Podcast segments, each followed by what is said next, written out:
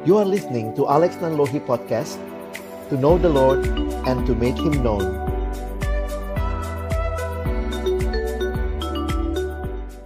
Bapak Surgawi terima kasih banyak karena kehadiran Tuhan sajalah memungkinkan kami semua bersekutu, memuji, memuliakan namamu di hari perhentian yang kau berikan kepada kami di minggu pagi ini. Kami akan membuka firman-Mu, ya Tuhan, bukalah juga hati kami. Jadikanlah hati kami seperti tanah yang baik, supaya ketika benih firman-Mu ditaburkan, itu boleh sungguh-sungguh berakar, bertumbuh, dan juga berbuah nyata di dalam hidup kami. Berkati hambamu yang menyampaikan, semua kami yang mendengar. Tuhan tolonglah kami semua agar kami bukan hanya jadi pendengar-pendengar firman yang setia, tetapi kami boleh jadi pelaku-pelaku firman-Mu di dalam hidup kami. Lord, we pray that we will not only be the listeners of your words, but please help us also to be the doers of your words.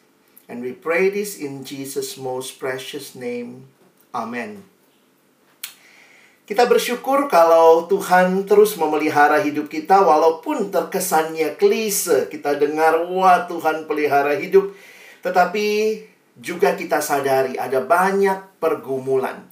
Karena itu sama-sama kita mau melihat kehidupan kita di dalam terang firman Tuhan. Seperti apa seharusnya kita orang-orang percaya hidup.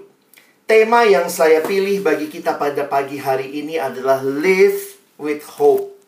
Saya menggumulkan bagian ini juga dalam perjalanan kehidupan rohani secara pribadi dan terus bertanya ya. Kadang-kadang kita ini manusia tanya terus, Tuhan, apa sih arti kehidupan ya? Kadang-kadang kita melihat dengan begitu banyaknya situasi yang terjadi apalagi Covid akhir-akhir ini ya. Kita akhirnya bertanya, apa sih artinya hidup? Kalau kita melihat COVID yang awalnya hanyalah masalah kesehatan, tapi lihat sekarang sudah jadi masalah ekonomi, masalah pendidikan, masalah sosial, masalah bahkan masalah spiritual sampai kita harus beribadah seperti ini. Nah, tapi ternyata di dalam situasi kehidupan, apa yang sebenarnya Tuhan harapkan agar Bapak Ibu dan saya juga kita semua sebagai orang percaya lalui. Kadang kalau melihat hidup, siklusnya itu jelas ya. Melihat yang baru lahir, lalu kemudian bertumbuh, jadi anak, bayi, anak kecil, lalu jadi pria dewasa, atau kalau gambar ini kan gambarnya pria, lalu semakin tua, lalu semakin tua, dan akhirnya, akhirnya semua kita akan meninggal. Itu satu hal yang pasti. Lalu apa arti hidup ya?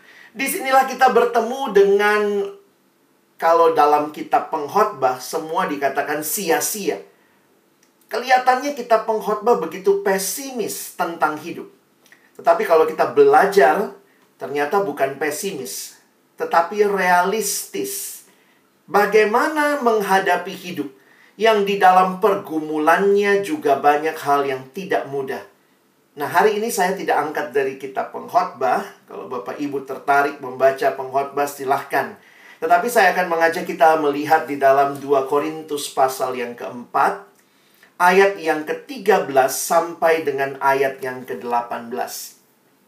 Saya akan bacakan bagi kita 2 Korintus 4, ayat 13 sampai ayat yang ke-18.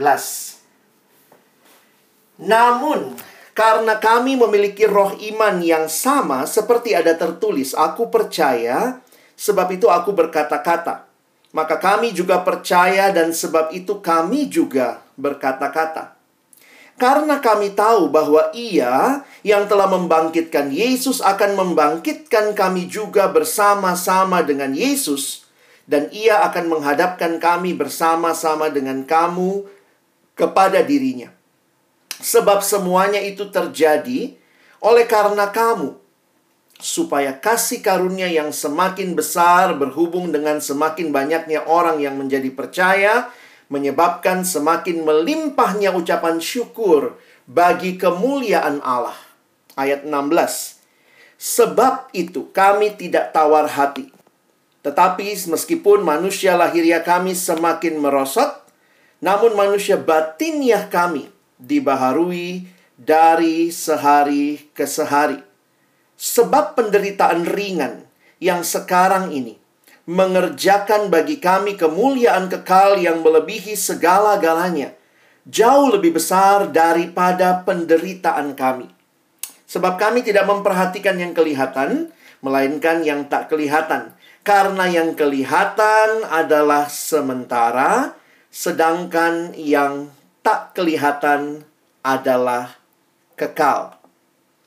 Sedemikian jauh pembacaan firman Tuhan, berbahagialah kita yang bukan hanya membacanya, tetapi merenungkannya, menyimpannya dalam hidup kita, melakukannya, dan bahkan membagikannya. Bapak Ibu Saudara yang dikasihi Tuhan, di dalam hidup ini menarik sekali ya. Ada begitu banyak hal yang bisa kita lakukan.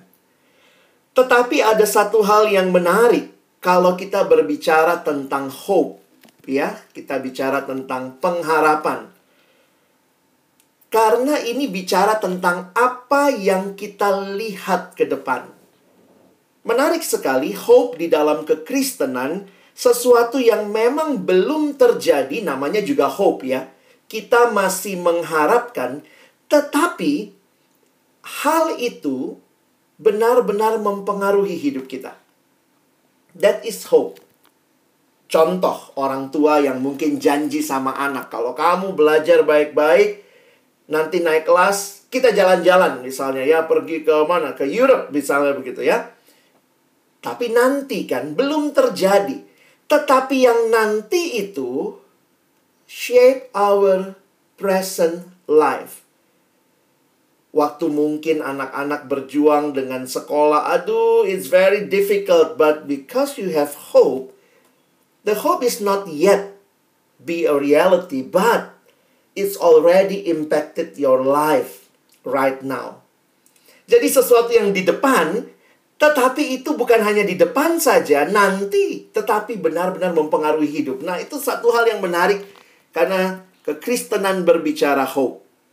Nah, coba kalau kita lihat sebentar, saya mengambil beberapa bagian ini dan saya coba refleksikan. There are all sorts of things in life which we look forward. Ya, kadang-kadang sebagai anak, as a child, often it is the next birthday. But maybe as an adult, not so much ya about birthday because we are getting old. Tetapi maybe for you it's holidays. You're looking forward to it. Or seeing a friend or even just the end of the working day. We are looking forward. We are looking forward to it. Dan dalam kehidupan yang menarik yang saya katakan tadi, apa yang kita lihat ke depan itu biasanya akan menjadi powerful motivation for how we act now. What we look forward to can be a powerful motivation for how we act now. And this is also true for the Apostle Paul when he wrote the Second Corinthians 4, verse 13 to 18. The end is inside. Dia sudah melihat apa yang ada di akhir. Kalau kita nonton film males ya. Kalau spoilernya udah ketahuan endingnya ya. Tetapi di dalam kehidupan, this is something that we should be grateful for.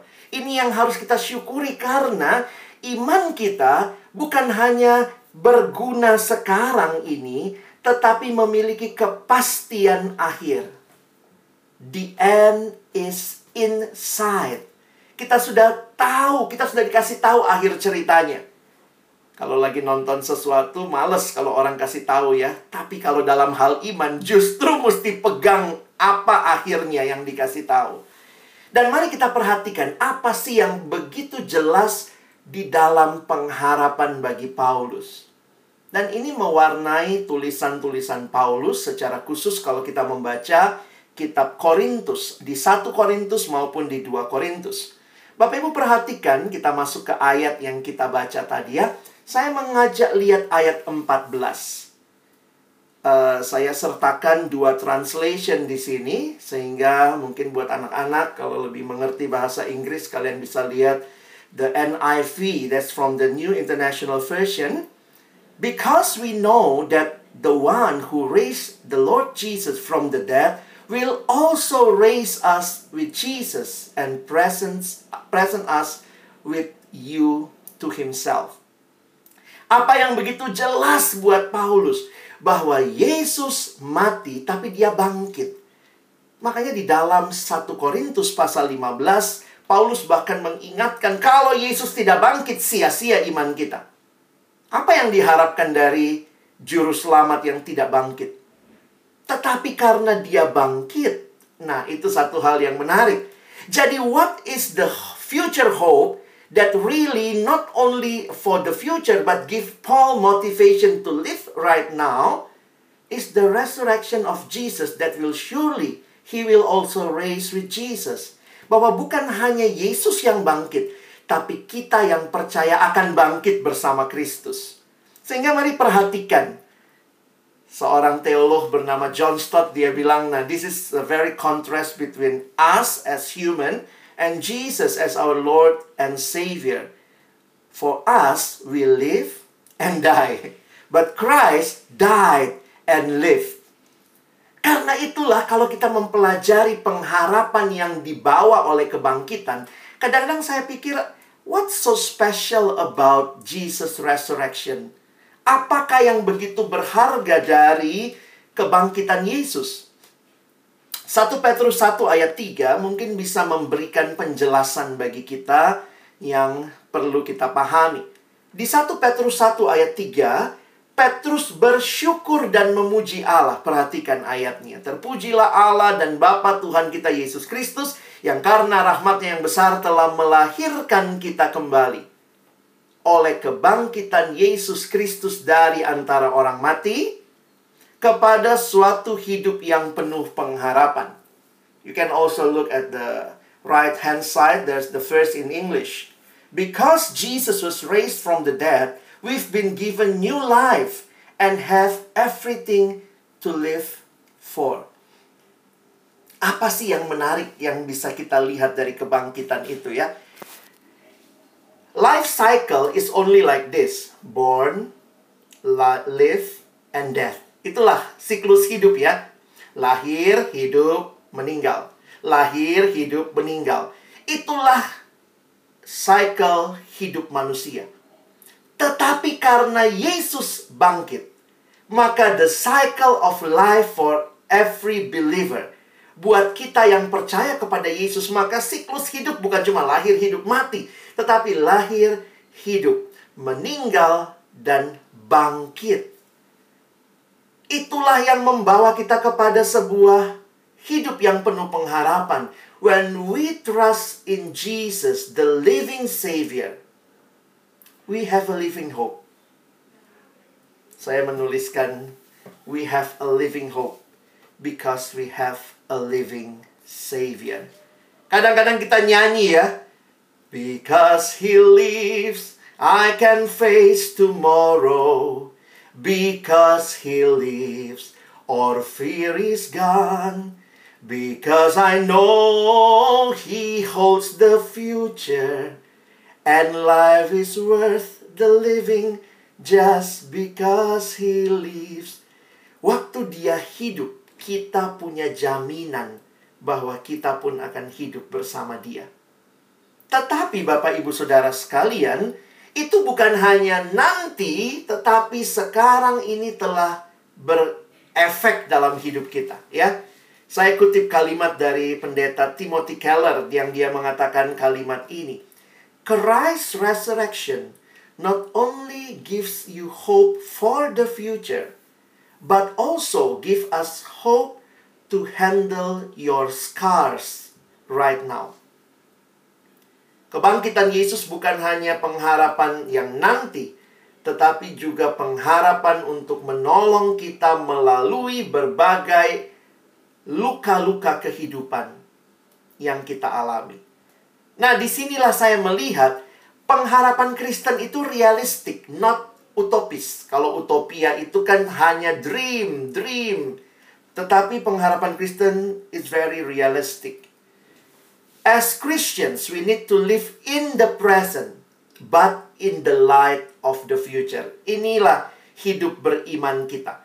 Kita hidupnya sekarang, tetapi dengan terang akan masa depan yang Tuhan berikan buat kita, yaitu kebangkitan dari antara orang mati. Nah, apa yang menarik, sesudah Paulus mengatakan hal ini, saya punya keyakinan bahwa nanti Kristus akan membangkitkan saya dan juga kamu, jemaat Korintus. Maka kita lihat ya, if someone truly believe this, what does Paul says they will do ya? Apa yang terjadi dengan orang yang sungguh-sungguh percaya kebangkitan for our life right now? Ada dua hal ya. So speak up and also the second one is so stand firm. Dari mana ayatnya? Kita akan lihat sama-sama yang pertama dulu ya. So speak up.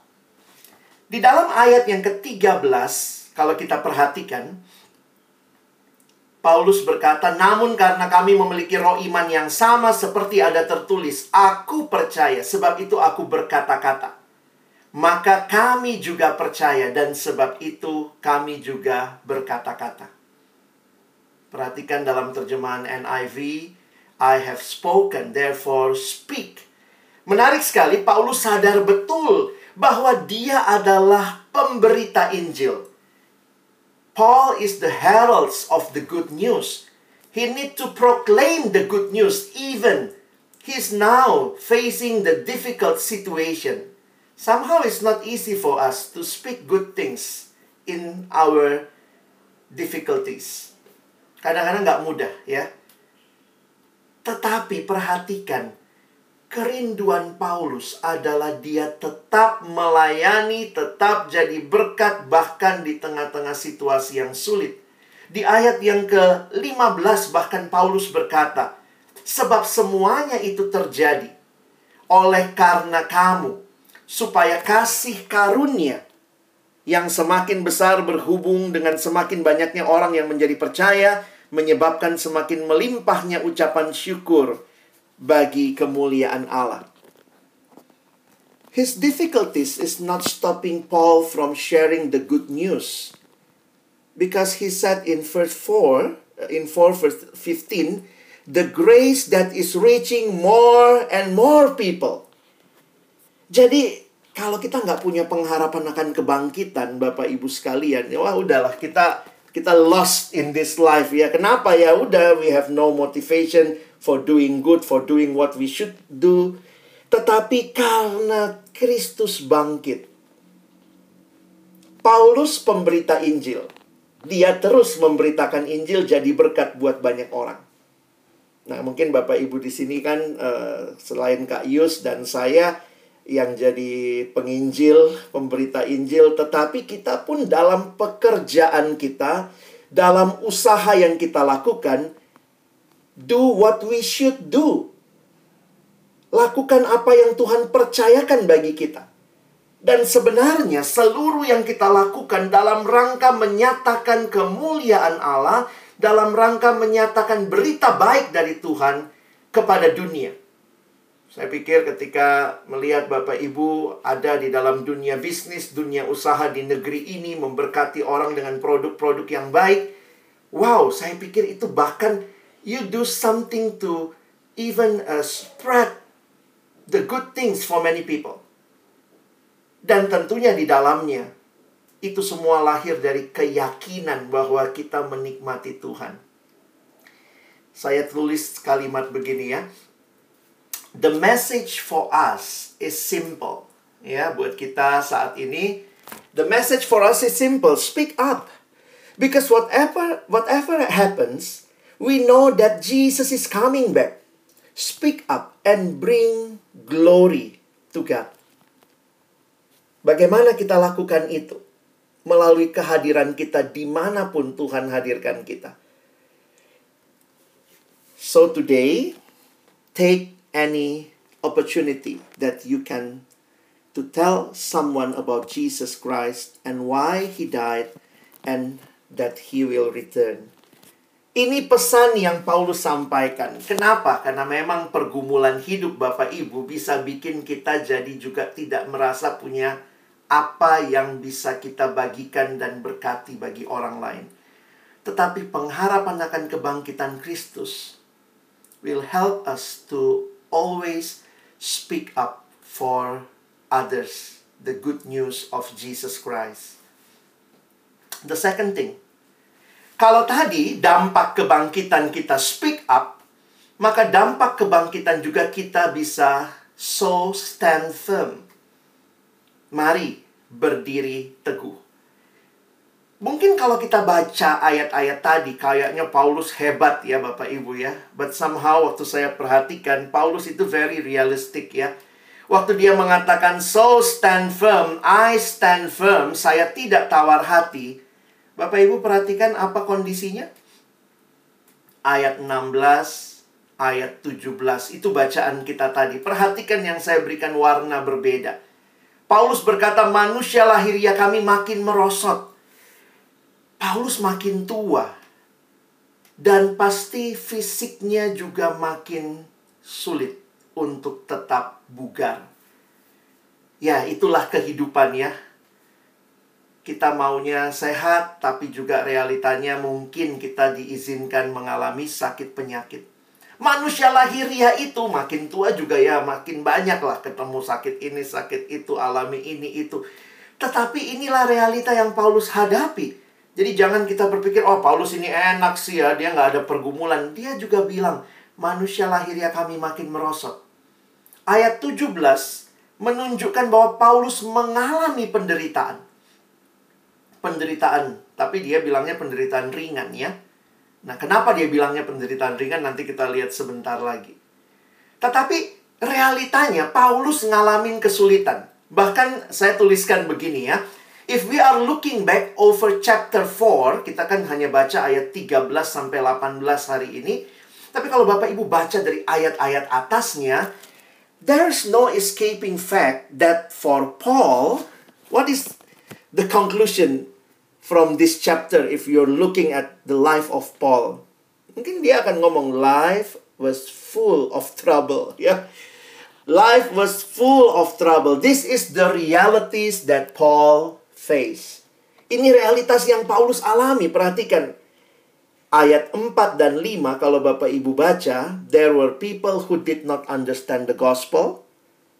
Karena Paulus kan tugasnya memberitakan Injil. Eh, orang-orangnya banyak yang tidak mengerti Injil. Tetapi Paulus juga punya pergumulan internal. Fisiknya, emosinya itu juga dia alami ya. Coba kita lihat ayatnya sebentar ya. Kalau Bapak Ibu lihat ayat 4 dan 5, ini ada orang-orang yang nggak ngerti Injil. The God of this age has blinded the minds of unbelievers so they cannot see the light of the gospel that displays the glory of Christ, who is the image of God, dan seterusnya. Tantangan pekerjaan Paulus.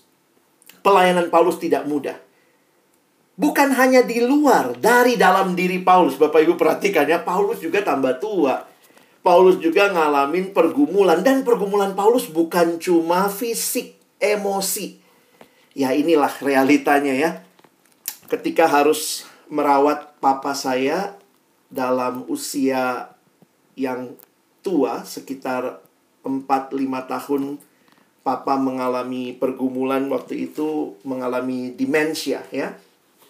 Wah itu pergumulannya kita yang ngelihatnya juga bergumul begitu ya dan somehow it's more emotional saya pikir ya. Emosi gitu ya dan uh, sadar betul bahwa orang yang tadinya begitu segar bugar lalu kemudian bisa tiba-tiba lupa semua hal dan uh, seperti menjadi orang asing begitu ya tapi saya dapat penghiburan dari Tuhan waktu itu saya saya waktu itu bergumul juga ya. Saya bilang sama Tuhan, Tuhan, saya udah pelayanan, saya udah kasih hidup saya buat Tuhan. Why this is happen to me? Tapi kemudian akhirnya saya jadi menyadari, my father is not mine. He is God's. Dia milik Tuhan. Dan akhirnya waktu itu saya dapat kekuatan ketika saya baca ayat yang mengatakan, uh, Tuhan tidak melupakan. Jadi kadang-kadang saya rasa gitu, aduh papa nih udah lupa semua ya. Tapi Tuhan tidak pernah melupakan papa saya. Dan itu satu keyakinan Meskipun dia sudah lupa banyak hal, tetapi Tuhan tetap memegang dia. Tahun lalu papa kembali kepada Tuhan uh, di bulan uh, Juni tahun lalu ya, dan itu uh, uh, bagi kami ya satu hal yang kita rasakan bahwa kesedihan yang mendalam, tetapi juga di satu sisi bersyukur bahwa melihat bahwa pemiliknya yang sesungguhnya yang mengasihi dia dengan sempurna.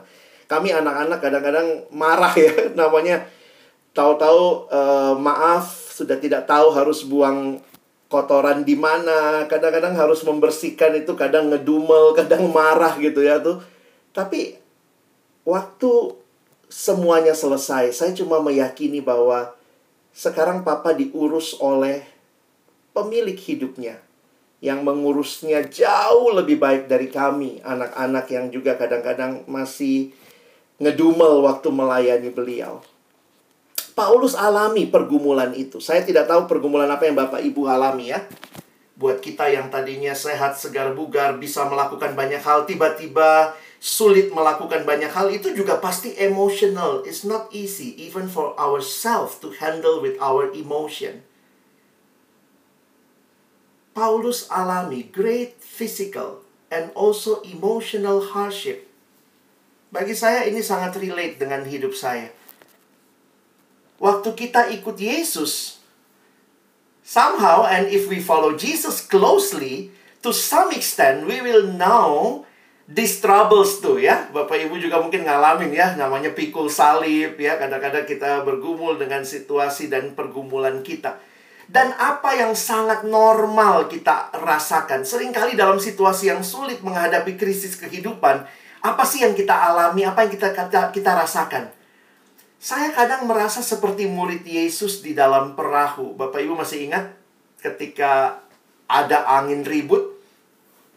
Lalu murid-murid bersama Yesus dalam perahu. Lalu muridnya membangunkan dia. Dan perhatikan kalimatnya. Saya pikir ini sering kali jadi kalimat saya juga ya. Guru, engkau tidak peduli kalau kita binasa. Waktu alami krisis hidup, kita suka meragukan kasih Allah. Bener nggak sih Tuhan peduli sama kita? Atau kita sudah mulai merasa Tuhan kayaknya nggak peduli nih sama saya. Meragukan kasih Allah. Meragukan kesetiaan Allah. Saya harus katakan ini normal. Di dalam hidup yang mungkin kita juga tidak mau alami pergumulan, tapi ya realitanya kita dikasih pergumulan, dan ini yang muncul nih, murid-murid Yesus, Bapak Ibu ingat ya, mereka bersama Yesus loh di dalam perahu. Jadi kalau orang bilang, wah orang Kristen nggak boleh punya pertanyaan, Tuhan kenapa? Saya pikir sih itu terlalu terlalu tidak realistik. This is a very normal, a very normal response to the difficult situation. We are asking, where is God? And does He still love me? Tapi kembali, Normal bukan berarti harus terus-menerus seperti itu. Karena Tuhan jawab kita terus ya. Bapak Ibu ingat waktu itu Yesus bilang sama muridnya ya, kalau cuma sampai di sini ceritanya, ya udah. Murid cuma nanya, Tuhan kau nggak sayang sama kami. Tapi Tuhan bilang, kenapa kamu tidak percaya? Kita dituntut untuk belajar percaya.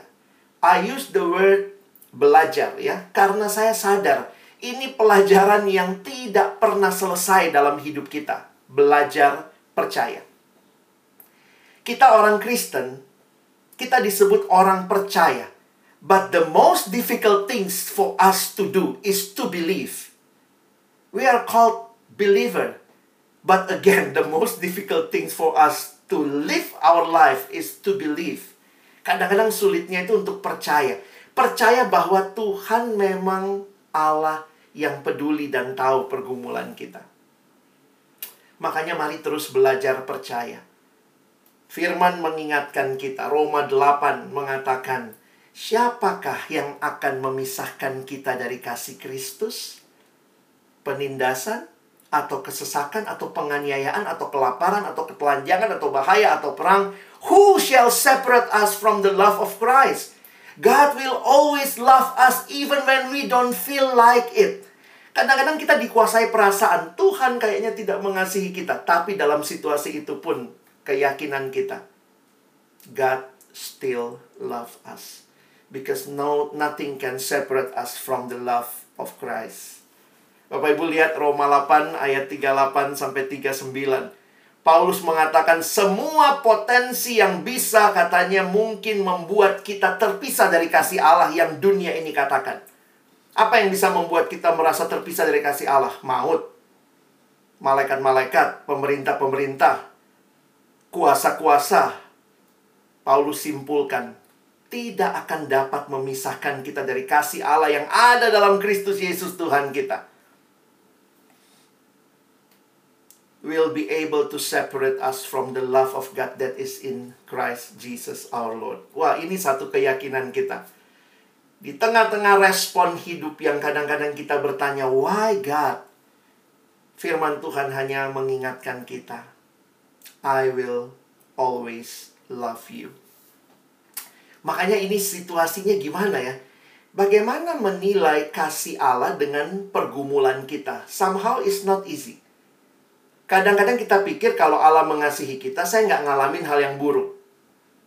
Kalau saya ngalamin hal yang buruk, berarti Allah tidak mengasihi kita. Itu cara matematika otak manusia. Tetapi saya belajar dalam kutipan berikut ya, dari Timothy Keller, dia mengatakan, I am going to judge my circumstances by Jesus' love.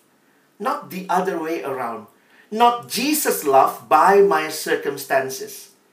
Kalau kita judge God's love by our circumstances, then if we are facing difficulties, we said God doesn't love us. Tapi kalau kita belajar justru menjudge our circumstances, bisa kita katakan, bahkan di saat yang paling sulit, the one thing that I know that will never change, that you love me still. Tuhan mengasihi kita. Wah, jadi ini yang bikin Paulus stand firm ya. Bukan situasinya yang membuat dia meragukan Allah, tetapi kasih Allah yang penuh dia terima membuat dia bisa menghadapi situasinya. So stand firm. Stand firm is about where is your focus. Are you focused more on your circumstances? which is always changing day by day. Circumstances kita tuh berubah-ubah ya. Kayak saham ya, hari ini bagus, besok jelek gitu ya. If you judge your circumstances, God judge love, God's love by your circumstances yang selalu berubah, harusnya kita punya fokus yang tidak berubah. What is that? Itulah yang dia tulis di ayat 16 ya. Sebab itu kami tidak tawar hati. Why? Ayat 18, sebab itu kami tidak memperhatikan yang kelihatan, tetapi yang tidak kelihatan. This is something hope for Paul. Bahwa belum terjadi, kami belum lihat bahwa kita orang Kristen kan kalau hari Minggu berdiri di gereja, aku percaya akan kebangkitan orang mati, but it's not happening yet. Tapi kita punya pengharapan itu. Jadi kenapa Paulus bisa berdiri teguh? Bukan karena situasinya berubah. Yang membuat Paulus berdiri teguh karena Tuhannya tidak berubah. The things that make Paul stand firm is not the changing circumstances, but the unchanging God who will always love him.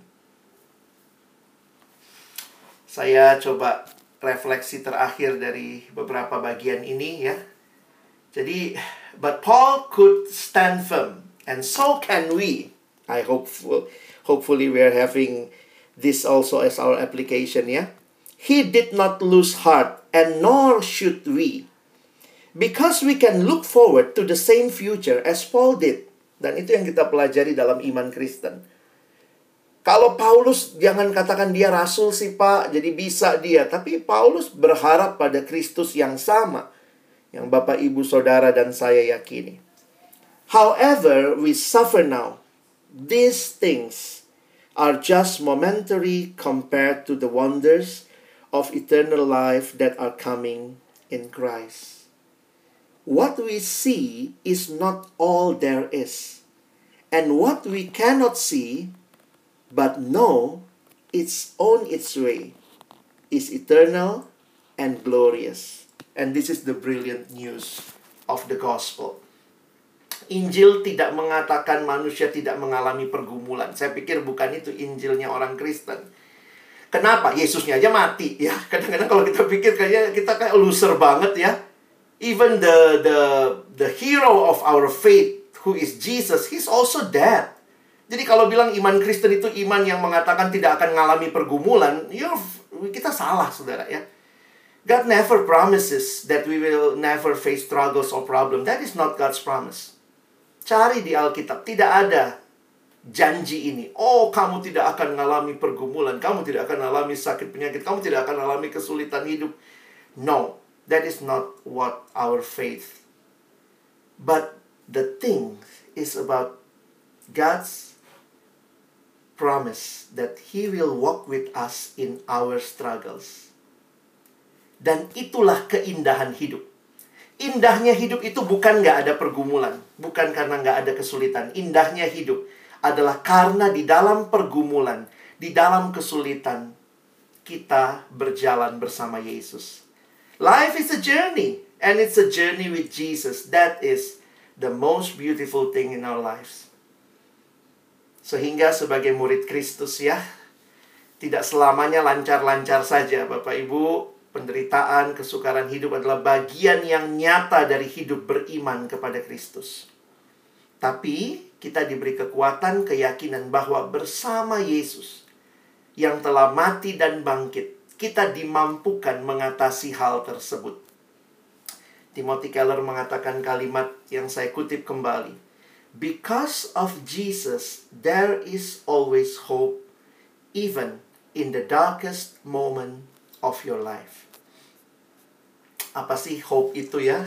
Ada satu acronym that I found in the internet about hope. It state like this. Hope. Hold on. Pain ends. Satu waktu nanti kita dijanjikan tubuh yang baru. Tubuh yang sempurna. Tubuh kebangkitan. Tidak ada lagi sakit penyakit nggak usah nggak usah minum obat gula obat darah tinggi nggak usah check up begitu ya ada hidup yang benar-benar yang full life with Jesus yang di dalam tubuh kemuliaan itu kita memuliakan Tuhan tidak ada lagi air mata tidak ada lagi pergumulan tidak ada lagi kesedihan the hope is here because Jesus is here Walaupun kita akan menikmatinya secara penuh nanti. But our hope is not a situation. Our hope is a person. His name is Jesus. Pengharapan bagi orang Kristen bukan situasi. Agama-agama lain mengajarkan pengharapan juga, tapi lebih bersifat situasi. Kekristenan mengajarkan pengharapan di dalam seorang pribadi. Hope is a person not only a situation. And his name is Jesus. He is our hope. So, bagaimana hidup kita? Mari terus bertumbuh. Karena kalau kita nggak bertumbuh ya, kita nggak kenal Tuhan, ya kita makin lama makin jauh dari Tuhan. Bersyukur ibadah seperti ini, keluarga tetap maintain ya saya pikir dulu waktu dengar cerita Ibu Asiu, cerita bagaimana berjuang supaya anak-anak punya kebaktian, ibadah seperti ini. Saya pikir Ibu banyak berperan membangun ibadah keluarga seperti ini. Ini jadi sarana terus bertumbuh dalam Tuhan, terus kenal Tuhan. So I hope this legacy will also live with all the uh, children and also grandchildren. Kenapa? Ini satu hal yang baik. Kita butuh Tuhan dalam hidup. Bagaimana kita tetap punya hope? No. The God who is the source of hope. Kenal siapa Tuhan, pemilik kehidupan. Tuhan kasih kita tiga hal Bapak Ibu ya untuk bertumbuh. Pertama, yakin Tuhan kasih roh kudus. Diam dalam hati setiap kita. Yang kedua, Tuhan kasih firman. Nah, kita harus rajin baca kitab suci, berdoa.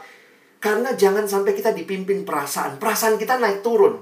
Kalau harga saham lagi bagus, eh bagus perasaannya. Kalau lagi sehat, oh bagus perasaannya. Besok sakit, jelek perasaannya. Kalau yang memimpin hidup kita perasaan, maka kita pun akan naik turun. Tapi harusnya kita dipimpin oleh firman Tuhan. Do not let your emotion be the compass for your life, but make God's word, the unchanging word of God, the compass of your life. Kompas hidup itu bukan perasaan, tapi firman Tuhan. And the last but not least, we need community of believers to also strengthen us, to pray for us. Kita bertumbuh karena ada Roh Kudus ada firman dan juga Tuhan berikan komunitas. Bapak Ibu saya tahu juga bahkan terlibat ya di gereja di mana Bapak Ibu juga melayani dan ini jadi kesempatan yang indah to experience God love for us. Bapak Ibu, saya berharap firman Tuhan ini boleh menguatkan kita hari ini. Sakitnya belum hilang ya, tapi pengharapannya ada di sana. Dan itulah yang membuat kita always speak up the God's love, the goodness of God, and also stand firm di dalam situasi yang kita alami. Let us pray. Tuhan, terima kasih buat firman-Mu yang kembali menyapa kami, menyapa kami di dalam pergumulan kami masing-masing. Apa pun pergumulan kehidupan, realitanya kami pasti mengalami pergumulan. Tapi satu hal yang pasti kehadiran Tuhan, kebangkitan Yesus, itu membuat kami bisa tetap speak up the good news of Jesus Christ dan tetap membuat kami stand firm di dalam iman kami kepadamu. Berkati keluarga Pak Yogi, Ibu Asiu, anak-anak, cucu-cucu, di dalam segala pergumulan yang mungkin setiap keluarga, rumah tangga hadapi berbeda-beda. Tetapi satu hal yang pasti, Tuhan yang mengasihi keluarga ini adalah Tuhan yang tetap hadir dan menyertai. Kami berdoa kiranya firman-Mu boleh hidup di dalam hati kami dan terus boleh kami jalani kehidupan bersama Tuhan. We thank you again for this wonderful opportunity to listen to your words and we pray that again help us, Lord, not only to be the listeners of your words, but also to be the doers of your word. Help us as believers to really believe in you. We pray this in Jesus' most precious name. Amen. Terima kasih.